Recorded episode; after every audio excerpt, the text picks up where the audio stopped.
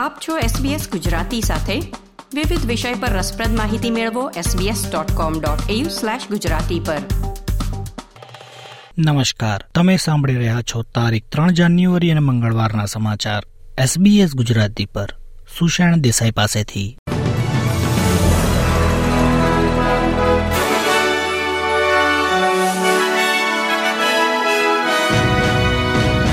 આજના મુખ્ય સમાચાર.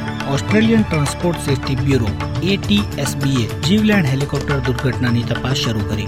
મેઇનલેન્ડ ચાઇના હોંગકોંગ અને મકાઉના પ્રવાસીઓએ ઓસ્ટ્રેલિયામાં પ્રવેશ માટે નકારાત્મક કોવિડ નેગેટિવ ટેસ્ટ દર્શાવવો પડશે. ટીવી પ્રસારણ માટે ક્રિકેટ ઓસ્ટ્રેલિયાએ સેવન નેટવર્ક અને ફોક્સટેલ સાથે દોઢ બિલિયન ડોલરનો સોદો કર્યો.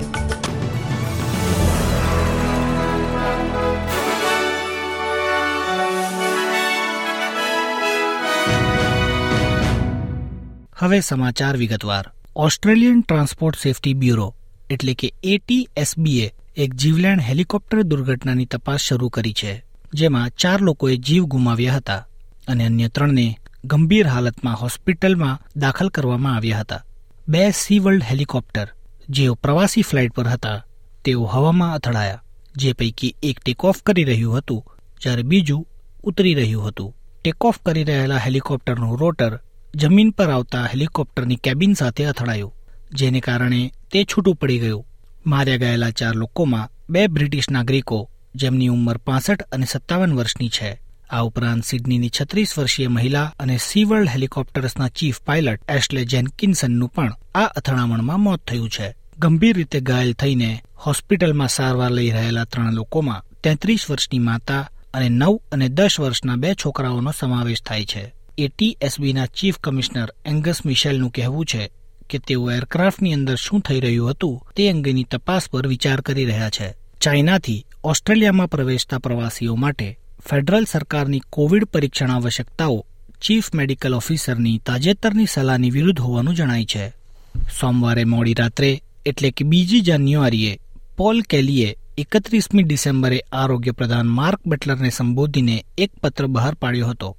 જેમાં જણાવાયું હતું કે તેઓ એવું નથી માનતા કે ચીનથી આવતા પ્રવાસીઓ પર પ્રતિબંધ અને વધારાની જરૂરિયાતો લાદવી તર્કપૂર્ણ છે.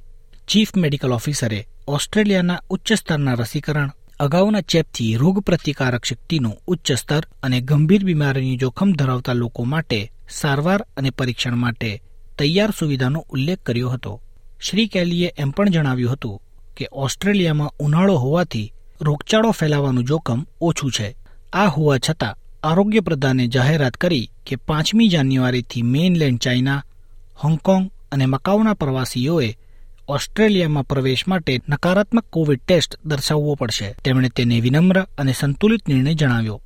ફેડરલ નેશનલ્સના નેતા ડેવિડ લિટલ પ્રાઉડે આરોગ્ય પ્રધાનને ચીનના પ્રવાસીઓ માટે ઓસ્ટ્રેલિયાની કોવિડ પરીક્ષણ આવશ્યકતાઓ અંગેની આ ઊભી થયેલી મૂંઝવણને દૂર કરવાની હકલ કરી હતી. ફેડરલ અને રાજ્ય સરકારોએ દક્ષિણ ઓસ્ટ્રેલિયામાં પૂરથી અસરગ્રસ્ત રહેવાસીઓ અને નાના વ્યવસાયો માટે સંયુક્ત કટોકટી ભંડોળની જાહેરાત કરી છે. વધુ આપત્તિ સહાયમાં એકસો છવ્વીસ પોઈન્ટ પચીસ મિલિયન ડોલર રેનમાર્ક અને ત્યારબાદ નદી કિનારાના અન્ય અસરગ્રસ્ત વિસ્તારોને ફાળવવામાં આવશે. ભંડોળમાં રહેણાંક મિલકત પર દસ મિલિયન, નાના વ્યવસાયો પર નવ પોઈન્ટ ત્રણ મિલિયન અને વ્યવસાય દીઠ પચાસ હજાર ડોલર સુધીના અનુદાનનો સમાવેશ થાય છે. આ ઉપરાંત સમગ્ર ન્યૂ સાઉથ વેલ્સમાં રસ્તા પરના ખાડાને ઠીક કરવા માટે પાંચસો મિલિયન ડોલરના ફંડની જાહેરાત આજે રાજ્યના પ્રીમિયર ડોમિનિક પેરોટે દ્વારા મોલોંગમાં કરવામાં આવનાર છે, જે પૈકી બસો એસી મિલિયન ડોલર પ્રાદેશિક કાઉન્સિલમાં જવાની અપેક્ષા છે અને બસો વીસ મિલિયન ડોલર ગ્રેટર સિડનીમાં ખર્ચવામાં આવશે. બાથર્સના મેયર રોબર્ટ ટેલર કહે છે કે તેઓ હજી પણ પહેલની વિગત વિશે અંધારામાં છે. નરાબ્રીના મેયર રોન કેમ્બેલનું કહેવું છે કે તેમની કાઉન્સિલને બે હજાર બાવીસના અંતમાં રાજ્ય સરકાર તરફથી પચાસ મિલિયનના પોટહોલ ફંડના ભાગરૂપે જે રકમ મળી હતી, તેના કરતાં આ ભંડોળ એક મોટું પગલું છે. ડિસેમ્બરમાં બહાર પાડવામાં આવેલા એનઆરએમએના ફિક્સ અવર બ્રોકન રોડ રિપોર્ટમાં બહાર આવ્યું છે કે ન્યૂ સાઉથ વેલ્સ કાઉન્સિલોએ પહેલાથી જ બે હજાર વીસ એકવીસમાં રસ્તાઓને સલામત ધોરણ સુધી જાળવી રાખવા માટે એક પોઈન્ટ નવ બિલિયન ડોલરના બેકલોગનો સામનો કરવો પડ્યો છે. એનઆરએમએ કહે છે કે તેણે ફેબ્રુઆરીથી અત્યાર સુધીમાં એક લાખ નેવું હજાર ખાડાઓનું સમારકામ કર્યું છે. નવા ડેટા દર્શાવે છે કે ક્વીન્સલેન્ડના રસ્તાઓ ન્યૂ સાઉથ વેલ્સ અને વિક્ટોરિયા કરતાં વધુ ઘાતક નીવડ્યા છે અને રાજ્યનો બે હજાર વીસથી બે હજાર બાવીસનો મૃત્યુઆંક સમગ્ર રાષ્ટ્રમાં સૌથી વધુ છે. ન્યૂ સાઉથ વેલ્સમાં બસો અઠ્યાસી, વિક્ટોરિયામાં બસો ચાલીસ અને તાસ્માનિયામાં પચાસની સરખામણીમાં ગયા વર્ષે ક્વીન્સલેન્ડમાં બસો નવ્વાણું લોકોના માર્ગ હોનારતમાં મૃત્યુ થયા છે. ક્વીન્સલેન્ડના મેઇન રોડ મિનિસ્ટર માર્ક બેલીએ કહ્યું હતું, રાજ્ય સરકાર પરિસ્થિતિને સુધારવા માટેના વિકલ્પો માટે આ મહિને રોડ સેફટી રાઉન્ડ ટેબલનું આયોજન કરશે.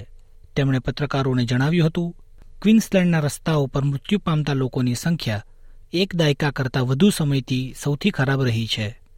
હવે સમાચાર ક્રિકેટના. ક્રિકેટ ઓસ્ટ્રેલિયાએ બે હજાર એકત્રીસના અંત સુધી સેવન નેટવર્ક અને ફોક્સટેલ સાથે ટીવી અધિકાર સોદો કર્યો છે, જે એક પોઈન્ટ પાંચ બિલિયન ડોલરનો છે. સોદાના ભાગરૂપે બિગ બેસ્ટ લીગની મેચો એકસઠથી ઘટાડીને તેતાલીસ કરવામાં આવશે, જેમાં ફોક્સટેલ તમામ રમતોનું પ્રદર્શન કરશે જ્યારે સેવન નેટવર્ક તેત્રીસનું પ્રસારણ કરશે. ઓસ્ટ્રેલિયાની પુરુષોની સફેદ બોલની એટલે કે મર્યાદિત ઓવરોની મેચ ફોક્સટેલ પર અને સેવન નેટવર્ક પર પુરુષોની ટેસ્ટ અને મહિલાઓની આંતરરાષ્ટ્રીય મેચ બતાવવામાં આવશે. બિગ બેસ્ટ લીગની સ્થિતિ વિશે ફરિયાદ કર્યા પછી free to air network cricket Australia સામેની તેની કાનૂની કાર્યવાહી પણ છોડી દેશે. આ સોદો અગાઉના છ વર્ષના કરાર પર સાડા દસ ટકાનો રોકડ વધારો દર્શાવે છે. આજના સમાચાર સમાપ્ત થયા. ધન્યવાદ. આ પ્રકારની વધુ માહિતી મેળવવા માંગો છો? અમને સાંભળી શકશો Apple podcast Google podcast Spotify કે જ્યાં પણ તમે તમારા પોડકાસ્ટ મેળવતા હોવ.